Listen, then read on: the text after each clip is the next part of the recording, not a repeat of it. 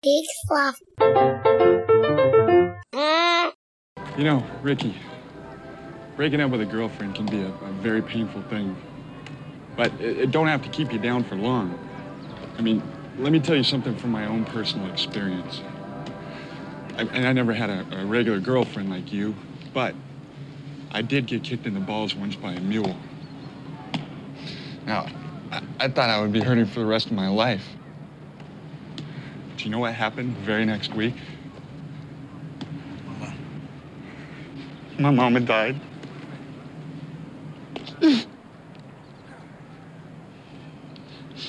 Hell, after that, I didn't care no more about my balls hurting.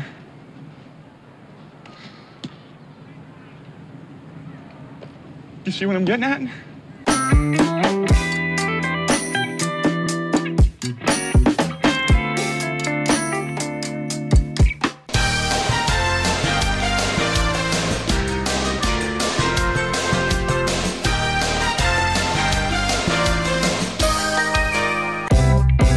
Hey, everybody, I'm Joel Murphy, And I'm Andy McIntyre. and this is Silver Linings Playback, the podcast where we watch maligned movies and we find their silver linings. And let's all breathe a collective sigh of relief because we've gotten to the end of May. We've gotten through our comedy sequel month, celebrating the sequel, the start of the sequel to our first year doing this podcast. we did it. Yeah, the sophomore slump month is over, and we end it with Major League 2.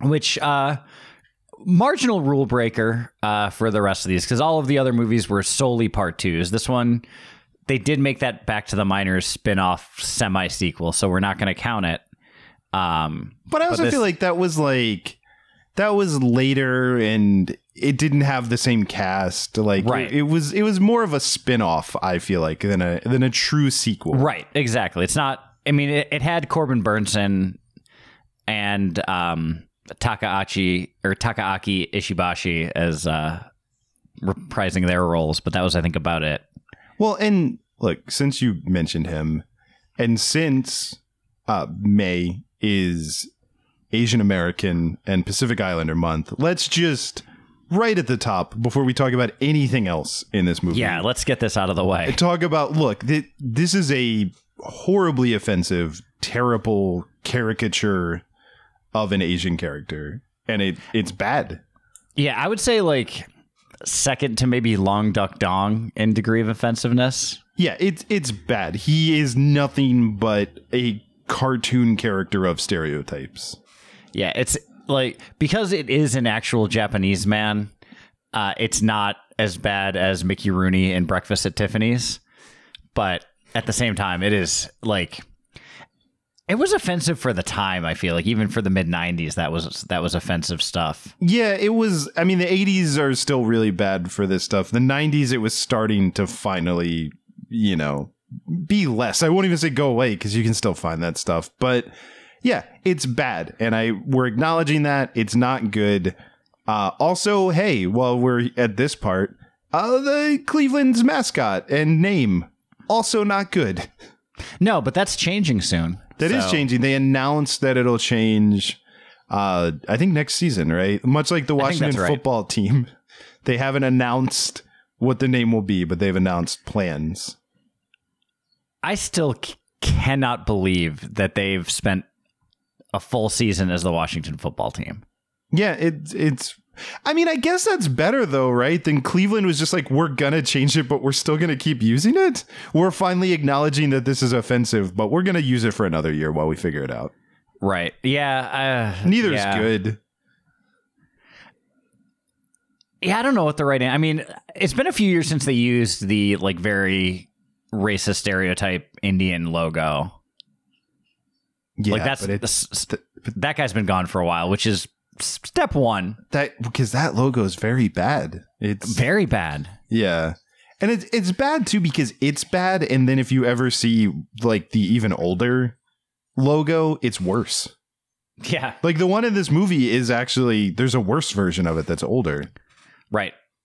So, you know, anyway, Just wanted to acknowledge all of that. Very bad. No, it, it's Yeah. important. yeah. Yeah. I mean, Pedro Serrano is probably not great either. If we're just No, he's not outstanding. yeah. So just all of that. So we we've acknowledged all of that. Uh, not good. Uh, all reasons to malign this movie. That's also not very good. Um, speaking of Pedro Serrano, uh, I feel like this is a good time to make a callback to a previous episode. Uh, what if Shaq had played that part? I, I mean, it's interesting. I also, I'll just, I mean, I, I love Dennis Haysbert, and he's great Yeah. in this role. I, I'll say this: would would if Dennis Haysbert had played Steel? Right. That's what we talked about. Uh, We Yeah. talked about the, uh, like, what if we just flip flop Dennis Haysbert and Shaq for different movies? Yeah, yeah, yeah. yeah. So That's our spin off podcast, Haysbert or Shaq, mhm. that we're, I- we're eventually going to come out with. I would love to see uh, Shaq do some some Allstate commercials. Yeah. Or be the president on 24. Might as well be. Yeah, why not? Um, anyways, Major League Two uh, is a malign sequel to a. I feel okay calling Major League a classic. I very much, with all of the caveats that we just did, and with an extra caveat to say that the uh, Tom Berenger love story is also incredibly problematic. He is stalking and possibly going to kill Rene Russo in that first movie. Just to I mean, she's it. not in this movie, so She's in a scene. She showed up in a scene, but Oh, we don't right. know that it wasn't under duress because it was very quick. Uh, but no, he stalks her for that whole movie and breaks into several homes that she lives in. It's not good. But no. all of that being said, I do really love the movie Major League, and I I actually think that it is probably in the. It's got to be like top five sports movies ever made. Sports movies, period. Yeah, Interesting. I put it there. That's that's a conversation for another podcast, but Well, I've said it, and I stand So- by it. I think it's better than most of the baseball movies, including the ones that get all the credit for being great baseball movies. a la Field of Dreams. The I like Field of Dreams, but I don't even think Field of Dreams is a, much of a baseball movie. Pride of the Yankees. yeah, but I think it's better than all those other ones. Uh, Major League is great. It's great And- and uh, maybe relevant. I mean, we should. I mean, I'm sure we'll talk about Major League a bit, but I one thing that struck me is like because I rewatched Major League before I watched this, and the end of Major League is great. Like the the actual like last game that they play is very well executed, where it's this combination of character moments. Like every character that we care about gets a character moment and it all works together. And it's that thing too where it's like when Vaughn strikes the guy out, that that feels like and it's funny because when we get to this movie, heater. yeah, give him the heater, Ricky. Uh, but uh, that is really fun to do. Um, that feels like that could have been the end, and this movie definitely felt that was enough to be the end, and it didn't need to do more. But then there's like a whole bottom of the ninth in that movie that's also really satisfying with. Uh, you know, uh, I, I keep, I just want to call him Tom Berenger because his name is just Jake. So he's, he Jake the- Taylor. Yeah, The Jake Taylor is a very- name ever. yeah, it's a very forgettable name, but but you have all this stuff with him and Willie Mays Hayes, like, and just like all of the other characters get to do cool stuff in Right. the last game. And th- this time it's just Vaughn, and he uh, walks someone at the end, which was stupid. I don't know why. it's a bad play. it's really bad, and I don't know why you didn't just write it in a way that he had to also strike that guy out or something. Yeah, because he intentionally walks him. Now you could make the argument, baseball strategy wise, and I, I don't know why we're talking about this, but putting a runner on first and second creates a force at any base to get that third out. but he's his plan is to strike him out. I actually that's one of the better bits of comedy when Bob Uecker goes like, clearly what he's thinking here is I don't know what he's thinking. like when he tries to justify it, like that was actually pretty decent. Yeah. So let's malign this thing for a little bit. Um, I think this movie, similar to Ghostbusters 2, one of the biggest problems with this movie is that it's not Major League. Yeah, but there, are, unlike Ghostbusters 2, there are some other very big Oh, for sure. in this movie. Yeah. Um, but yeah, it's well, okay. So let's get into this. Maybe this is a good way to think about it too, because yes, there's just that problem in general that Major League is good and it's going to. That's the that's been the problem the whole month. It's very difficult to do a sequel to a comedy. Uh, but, uh, But I feel like you could pull it off with a. s- I feel like you have a better shot with a sports movie. you have a better shot with a sports movie. Like, so here's the problems that this movie inherited. Um, what it was doing was the the structure of Major League is great, so great in fact that a fantastic television show called Ted Lasso pretty much just copied the structure of Major League. And I don't say that to begrudge it because I think that was smart and I think it works really well for Ted Lasso. But the idea is woman who doesn't want the team and has you know reasons to want to see them fail decides to just tank it. Like she's going to put together a a sport a professional sports franchise with the hopes that the team will lose. And in, in major league the plot is because she wants to move the team and she's trying to get the attendance down low enough.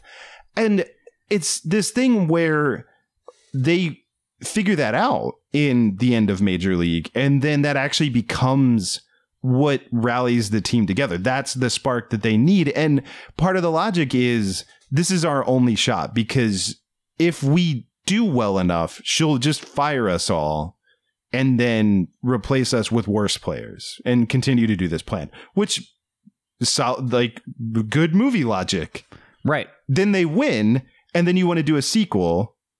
So now the question is how? And the movie almost comes up with something which is like, well, we have this character from the first movie. He's really rich in the first movie. So what if he buys the team? Because he wouldn't want to break them up and see them fail. But then he buys them at a really inflated price and then can't afford them and then sells them back to the woman who this time doesn't seem to have a plan. She just, okay, I bought the team back and now I don't like them, but I'm not trying to make them lose. I'm just watching them and being mad. So you took the antagonist from the first film and just completely Removed Look- all the teeth. yeah, she's she's just there because she was in the first movie, but she's not trying to do anything. Di- she doesn't have a new plan. She doesn't even Right. have the same plan. She just exists this time. Yeah. Sh- She's in the movie. Yeah, she's in the movie for no reason. Yeah, that's so. I think that sort of gets to a bigger, sort of more of a, a macro maligning for this movie. Also, sorry, it took me all of five seconds to think of this. What if she bought one of the rival team? Like, what if she bought uh, what is it, Chicago? Right? Like, Yeah, what if she bought them? storied franchise Chicago White Sox that win all the time. Yeah, you know they're Anyways. great. They're both, but you know what I mean. What if she used all the money that she got from Corbin Bernsen to just like buy their rivals Right. to crush Yeah. them? That would have been a better use of her. No, there. Yeah, hundred percent. I don't disagree whatsoever. Yeah, it just occurred Uh, to me just now with the five minutes of thinking about it. But I mean, you clearly spent as much or more time than some of the writers on this movie. No, but I think that gets Which- to a bigger. Also worth noting, same writers as the first movie. Same Yeah. guy wrote and directed this movie and the last one. Just worth Right. noting. Okay. Yeah. Um. Even worse than Ghostbusters two. Like this movie is just defanged in every way, and it's not just moving it from an R to a PG. It's taking away any real complications necessarily. Um, all of it. It just removes all the teeth. Like I like the general premise that now the team now that they've had success, like they're kind of resting on their laurels a little bit and have lost their their spunk. Like I will, I, like I will I like op- that as a premise. I will openly say the instincts of what they're doing with Vaughn are right. I think it all makes sense that he had success. He immediately has sold out. He's lost everything that gave him the edge before and just wants to buy in, wants to be famous. All of that's great. That is a really solid instinct. I'll even say the idea to have Jake who because his whole which by the way like i don't know what happened there i don't know if like contract wise he only agreed to be in a certain amount of the movie but considering he was the protagonist of the last movie he seems very underused this time around, and I'm not really sure why. But the instinct to be like, okay, well, you got to come out for spring training, but you're getting like you get the red slip, like you're you're cut, but we want you to stay on as a coach. That's all really good. Those are great, again, great instincts for what to do with that character. But then he doesn't do anything. What? How is he as a coach? Is he better or worse than the previous coach? Does he have a different style? Does he have a style? I I honestly don't know. He does he did more coaching in the last movie than he does in this movie. And he ends up like basically taking over as the manager. Yeah, but he doesn't outside of like one really lazy bad speech that's been done better in 50 other movies. He doesn't really do anything as the manager. No, and this movie plays fast and loose with the rules of baseball. They're like subbing in batters mid at bat and Yeah, like, it- put, yeah. putting pinch runners on that are already in the like in the game, and there's Yeah. just a bunch of lazy stuff like that that's going on too. Yeah, yeah, I, I like all of that. Yeah, the fact that like yeah, Willie Mays Hayes can he can pinch run for someone else but still be a batter later. How does that even work? Like, yeah, I, That's against the rules of baseball. yeah. Uh, which again, like you can you can get around the rules. Like, there's no rules that says like a dog can't play baseball, but there are rules that say one player can't both be a regular hitter and a pinch runner. Right. Yeah, That the pinch runner has to come from the bench and the player that is pinch run for is out of the game. but it doesn't say that that pinch runner can't be a dog. So That's true. That's clear. That is 100% accurate. yeah. That's what this movie was missing was like a dog to be the the secret weapon. I think if I read correctly, I'm pretty sure this movie came out around the same time as Rookie of the Year, which was one of those like ridiculous premise movies where it was like a, a kid who broke his arm and that allowed him to throw the ball real fast. Yeah, the way his tendons healed, he had a lightning arm. Yeah, which uh, if you've never seen it, uh, contains the iconic line that I, is always number one on any of those like top movie quotes of all time list. Uh, right after like I'm ready for my close up, Mr. DeMille. That's usually two, and then number one is always pitcher's got a big butt. From Yeah, that's a classic. from Rookie That's Year. that is good stuff. Also, Um just as we're just throwing out trivia, if people don't know, I found this really interesting when I was looking at the IMDb stuff. This movie went head to head with D2, the Mighty Ducks sequel. They both opened on the same weekend. Estevez versus Estevez, as Yeah. Charlie Sheen went up against his brother Emilio, and this movie was number one at the box office. It it won. But I would say history has been kinder to D2 the Mighty Ducks. Yeah, well, I mean, Disney Plus isn't uh, making a series based on Major League. No. And D2 is a really good sequel. It is a good sequel. Yeah, it, people should have seen that. You chose wrong, audiences, in, what was it, 1994? Yeah, you- made a bad choice. yeah. And you paid for Um, it by having to sit through this movie. Yeah. And paying money for it and not seeing it 25 years later on Stars. Um Yeah, like it's just they like created random backstories like the like Charlie Sheen's love interest in the movie. Like not his girlfriend, but like the other girl. They established they had a history, but she was nowhere to be found in the original. And Well, we don't know. We didn't really see his personal life outside of the fact that he uh, sleeps with Corbin Bernsen's wife. Like, we don't really know what his personal Right. life was. So that's true. But I'm saying it's retconning. It is retconning. it's retconning. really- yeah. But- yeah, that's that's the point I'm making. It's um I don't know, just everything about this movie is just a little haphazard, a little lazy, a little unfocused. Yeah, it is. Like I said, some of the instincts are good that they're trying to do something different, that they're trying to expand on the world, but everything is poorly executed. All of the characters are used, you know, just less effectively than they were the last time around. You also just, we haven't mentioned it yet, but it's worth mentioning Wesley Snipes didn't come back. And no offense to Omar Epps, who seems like a nice person, but he's not Wesley Snipes. And No. it, it, that's a loss to the movie because that character was great in the first movie and he's Yeah. not as good in this movie. Yeah. Omar Epps is fine. He's Um, fine, but it's just you know, I mean, oh, I like Omar Epps. He wouldn't have been a good Blade. I think we just should be honest about these things. Like, Yeah. Yeah. I mean, I would be willing to give him a shot to be Blade. I'd see him test. I'd see the screen test, but It's But also weird that he's significantly younger than Wesley Snipes too. Right. Yeah. That he's was like 24 when that came out, and Yeah. Wesley Snipes was in his late 30s. Yeah, and so he's like noticeably younger than him in a movie that takes place five years later. I, I will say, and I don't know if this goes in this part of the show or the Silver Linings part of the show, but I would watch the hell out of Black Hammer, White Lightning. Black Hammer, White- Black Lightning. Yeah, that looked good. That looked good. Like I'm, I'm curious. Willie Mays Hayes and Jesse the Body Ventura kill a bunch of bad guys. It's also there is a little bit of a glass house situation, right? Of you're you're doing the thing like the idea is that he was in a bad movie. Well, hey, my friends, this is a bad movie. So your ability to show a contrast between the movie we're watching and that movie, it might not play out as favorably as you're hoping. uh, Because yeah, definitely had a little bit of that too. Of like, I think I might rather be watching that movie than this one. I mean, that had great lines like, I killed more. Yeah, but mine are deader. Yeah.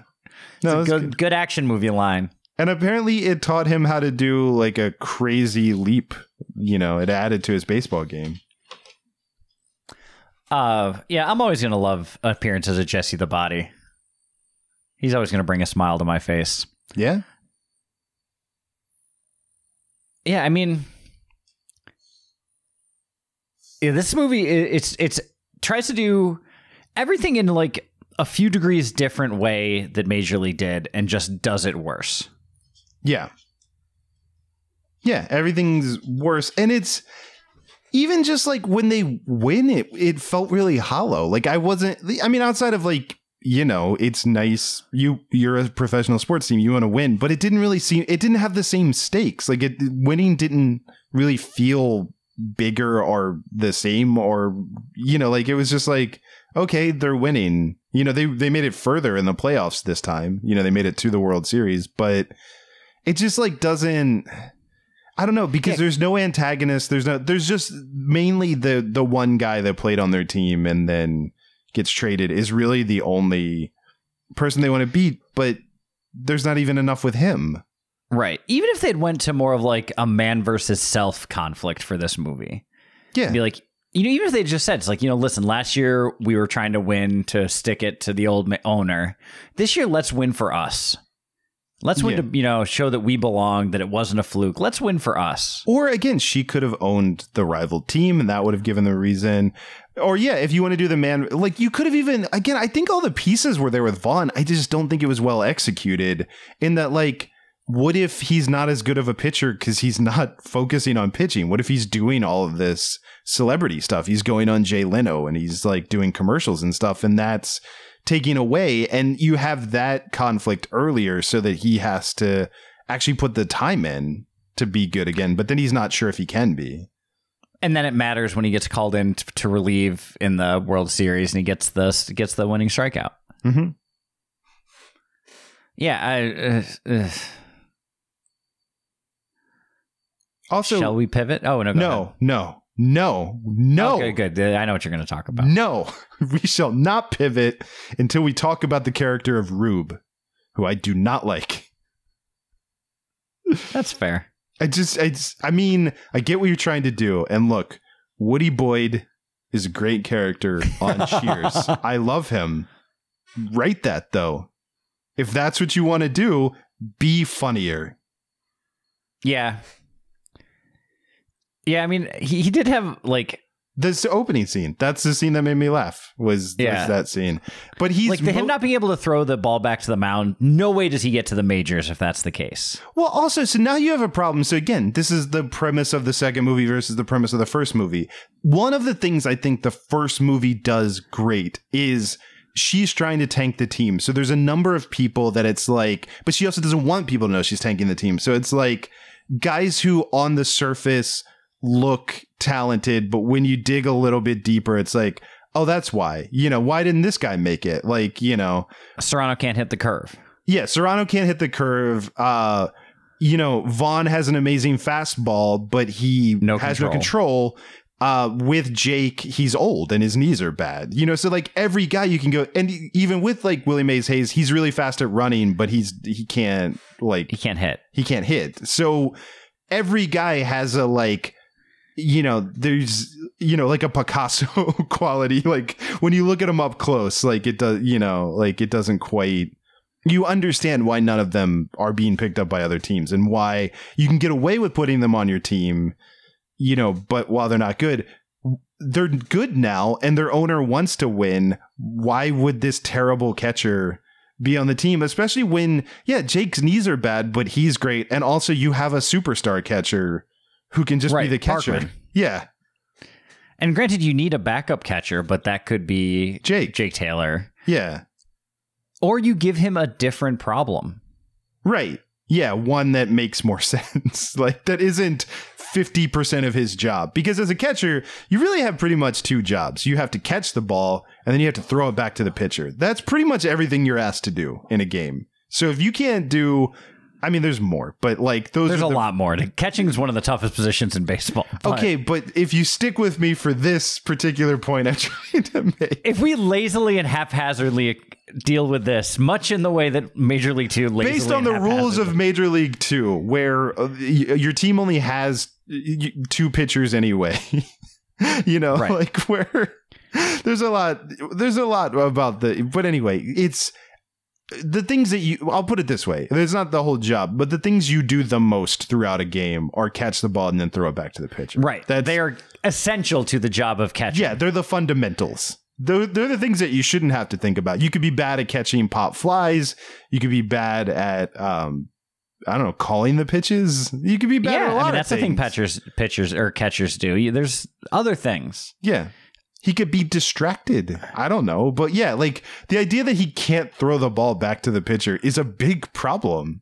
You could muff like fastballs, or like you can't track curves catching, like something like that that might you might not notice. Yeah. there's things they could do. Um, although I, I know people are going to get in the comments and say, well, well, he was actually based on a catcher for the Mets who had a bad habit of double pumping before he threw back to the mound so people would steal on him. Yeah, but it's this was way too exaggerated for Major League Baseball. Yeah, it's like you could point out the fact that like when Serrano hits a bird that that happened in a real baseball game, but that guy didn't stop running the bases to go pick the bird up to make sure it was okay. right. And that was a pitcher, Randy Johnson, and it is the greatest thing that's ever happened in sports. It is great. If you've never find that YouTube. Yeah, it's great. he, he just explodes a pigeon. Yes. Yeah. Like it's wind up pitch puff of feathers. It is unbelievable.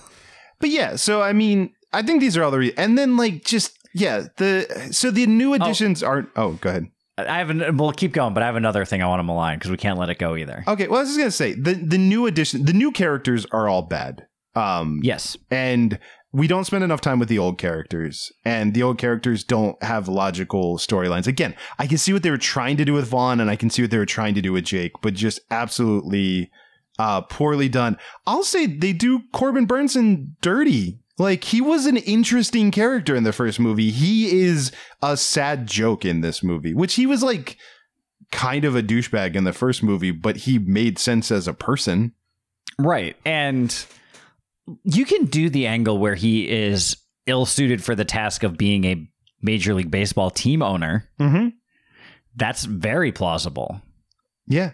But not like But- the idea that he didn't really think it through before he bought the team about how much money he was spending and then like I just he doesn't make any sense as an owner. Also it's like the amount of money that you have to have to buy a team versus how much money you would have being a player are vastly different. Like he'd have to have a lot of money to buy yeah, very few players go on to become, especially majority owners. Right. A lot of times players might like get involved with like an ownership group and buy a minority stake in a team. But the idea Yeah. that a player based on the money they made as a player, especially one who wasn't that good by like who like the first movie tells you was overpaid. The idea that he would be able to buy the team outright is pretty wild. Yeah. Um. No. So the the other thing I don't want to let go to malign about this movie is Randy Quaid. Yeah. Yeah. Everything about him was annoying and stupid and Oh, bad. I thought you were just gonna stop. I like. I mean, yes, but I wasn't talking about the movie yet. Yeah, yeah, yeah. Okay, because I, I, I think we would have been good to just be if you were just like Randy Quaid and then We just like gave a few seconds to let everybody. No, everything about him is annoying, stupid, and bad, and he's Well, also in this movie.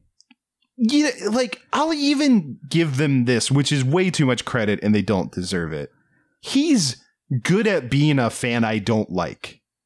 You know, like he's Mm-hmm. his own friends don't want to hang out with him by the end of the movie. Like I, I think what you're one, there's way too much of him. Cut that part Way too much. down significant because also there's like there are fan characters in the original movie, but they don't have like the amount of screen time that he has, which is Neil Flynn is a great. That was his first movie role. The janitor from Scrubs is Yeah. great as one of the fans. yeah, yeah. Um, but he has way too much screen time. But like he's terrible, and he but like. You know that fan. You know the fair Oh, weather yeah. fan who's gonna t- who's really loud and obnoxious and who turns on the team when they're doing bad and then is gonna cheer for them when they're good. But then do something with that. Like he's just terrible. Again, I don't think there are actual character arcs in this movie. There's just characters that do things and then the movie happens.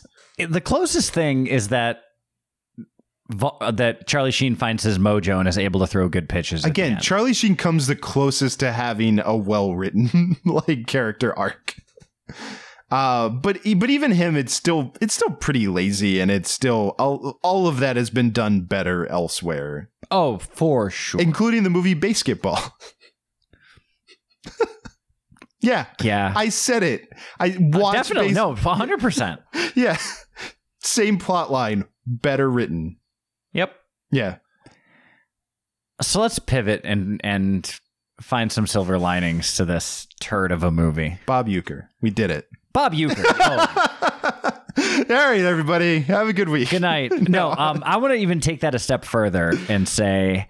Uh, when I was watching this movie a couple nights ago, I texted Joel and I said, The silver lining of this movie is Bob Uecker's jacket in the opening day Oh, scene. oh yeah, yeah. And it is louder than anything any professional wrestler has ever worn ever. And it is Yeah. awesome. Yeah, it's also it's almost become like it, it's a meme and it's it's become pretty cliched uh, on like Twitter recently to do the like so and so always understands the assignment or whatever. But like Bob Uecker knew what was asked of him in these movies. He knows this character and he is as pivotal to the success of Major League as any other person in it and Mhm. is still the only person giving a major league level performance in Major League 2.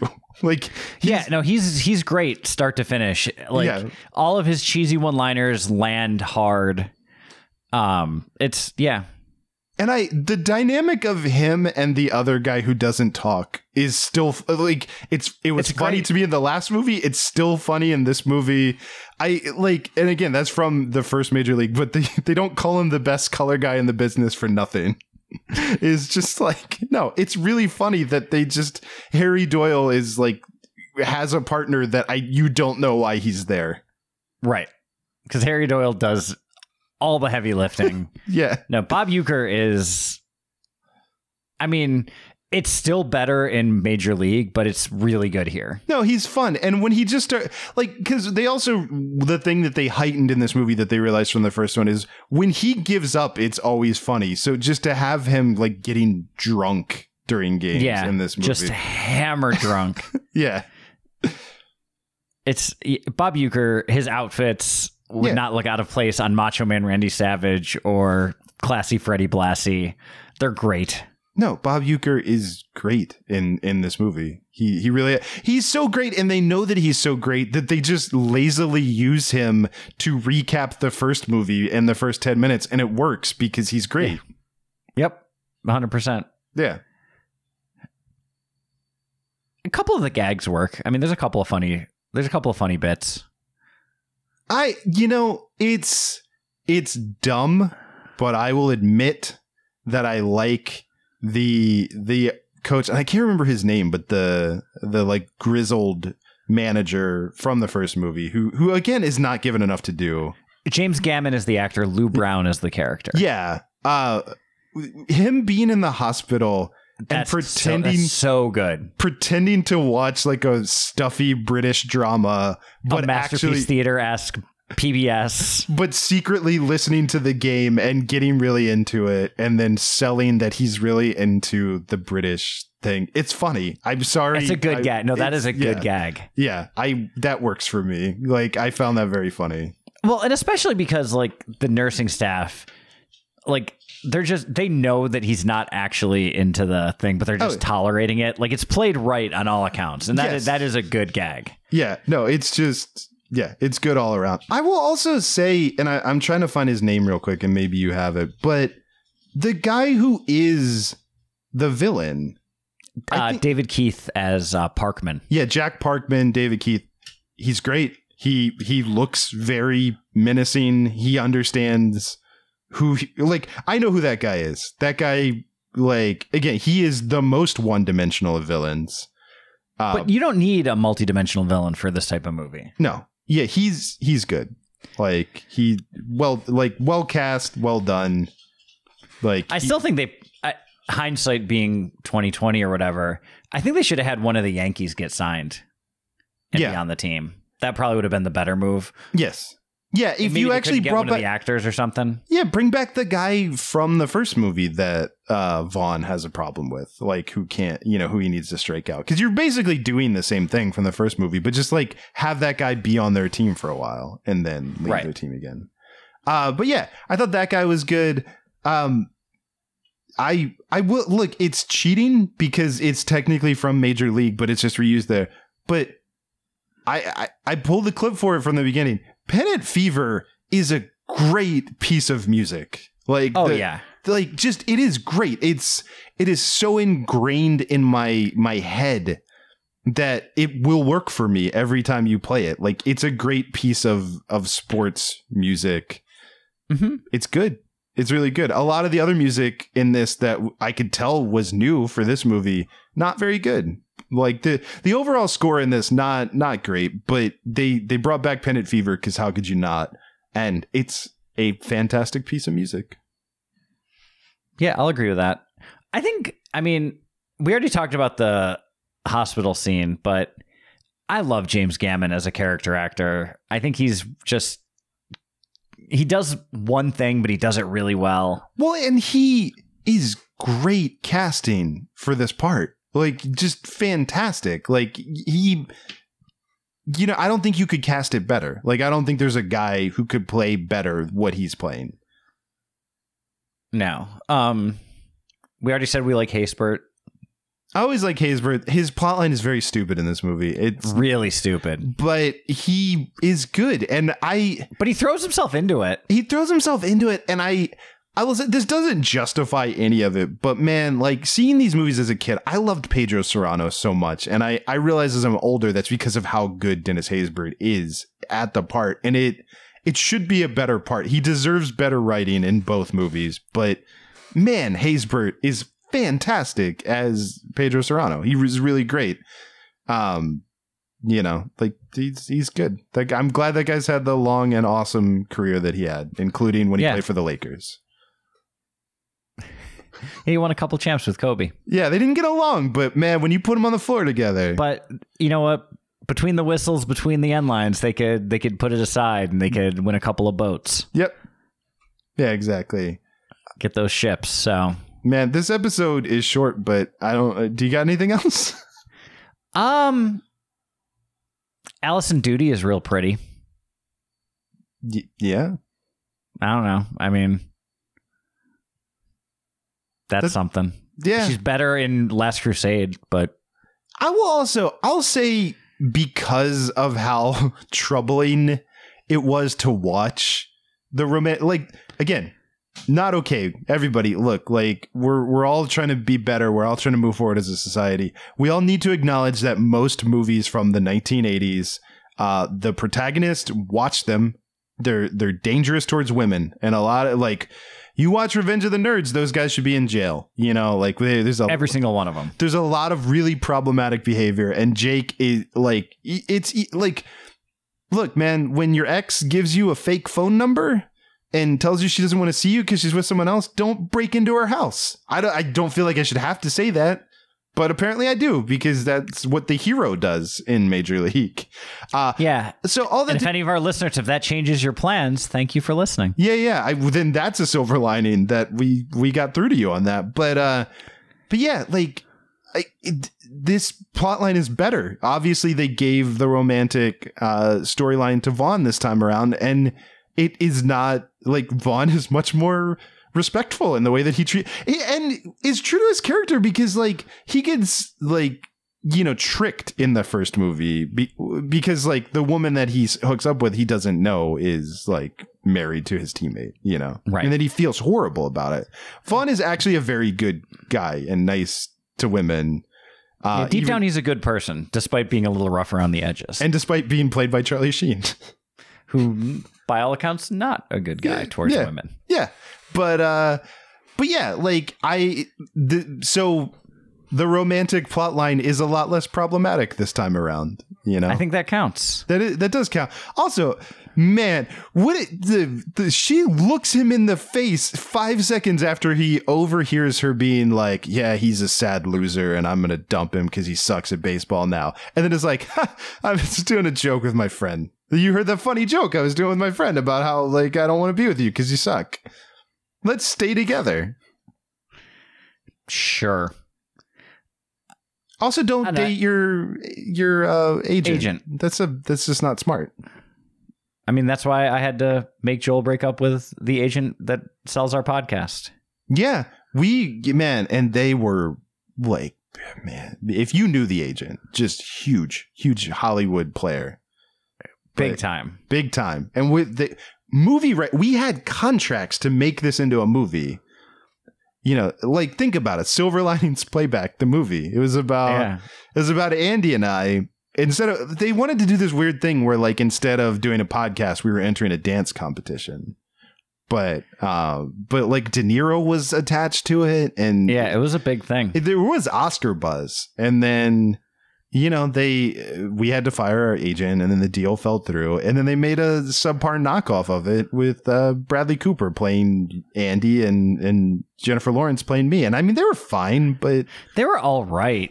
but not as good as we would have been. Yeah, not not even close. Um, God, and Chris Tucker's a sweetheart, and I, I just wish we could have gotten to spend more time working that out because he's a good dude. those lunches that we had with Tucker were that was what I look back on the fondest. Dude, I can't eat a spicy chicken sandwich and not think about just Chris Tucker, Chris Tuckering. Matt, and look, it, this is gonna sound scary, but it was actually really funny when when Andy, so Andy was eating the spicy chicken sandwich from Howlin' Ray's, and it got lodged in his throat, and then Chris Tucker, first of all, springs into action, saves Andy's life, but then Andy's kind of like gasping for air, and Tucker's just like, "You got knocked the fuck out," and it was man, Great.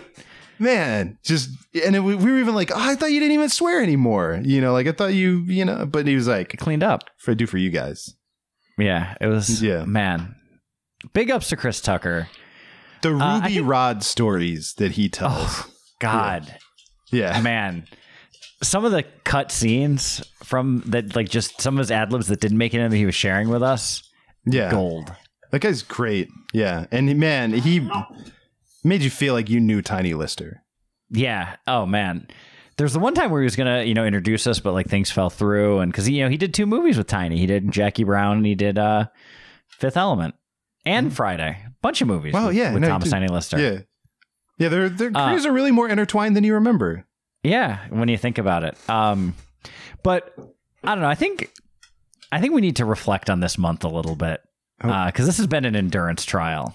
what did so what did we learn we learned that it's hard to do a comedy sequel Yeah, we might have already known that, but we have empirical evidence that it is hard to make a comedy sequel. mm-hmm That if you have original cast members refusing to return for creative reasons, that's probably because they're smart.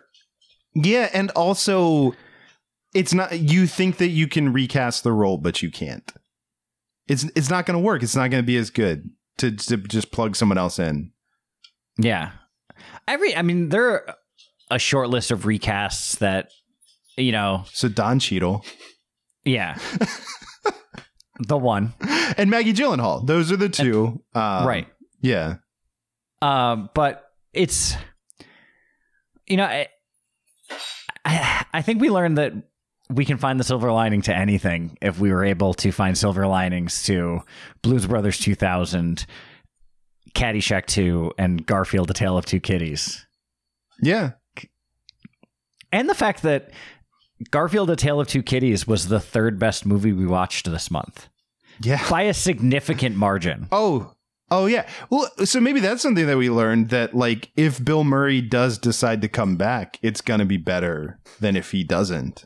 You know, Yeah, that's a that's a definite true fact. like yeah. So if Murray comes back for your sequel, it doesn't mean it's gonna be good, but it's definitely better than if he refuses.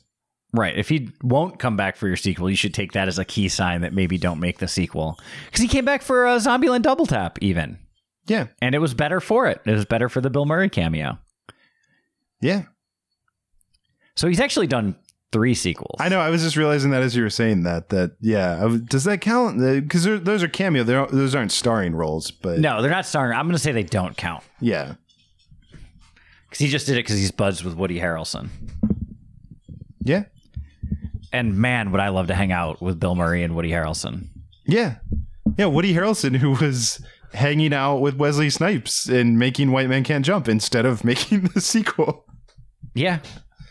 Woody Better Harrelson. choice. Woody Harrelson, who Rube Baker was clearly modeled after. Oh, 100%. Yeah. I mean, maybe that's something else we learned. You're never that far away from Woody Harrelson. Like he's he's And always if you can get to Woody, get to Woody. Yeah. Yeah. Also that uh that Venom Welcome the Carnage or whatever trailer is wild. Yeah, it's bananas. Yeah. We'll probably be doing that in a few months. Yeah, I have to watch Venom first, but then after I do that, then we can watch that and Yeah. also do it. All I can say is that uh, I hope we get through next month pretty fast because I'm just furious about the topic. Well, I you know I'd love to do that, but I have a feeling that we're only going to get through next month a quarter mile at a time. Stay tuned. Family. Silver Linings Playback is a production of HoboTrashCan.com. If you enjoyed the show, please rate or review it on Apple Podcasts. Hear more great shows on the Peak Sloth Podcast Network, like this one. Hey, this is Chris, And this is Joe from the Curioso Podcast. and we give our stamp of Curioso approval to the podcast that you're listening to right now.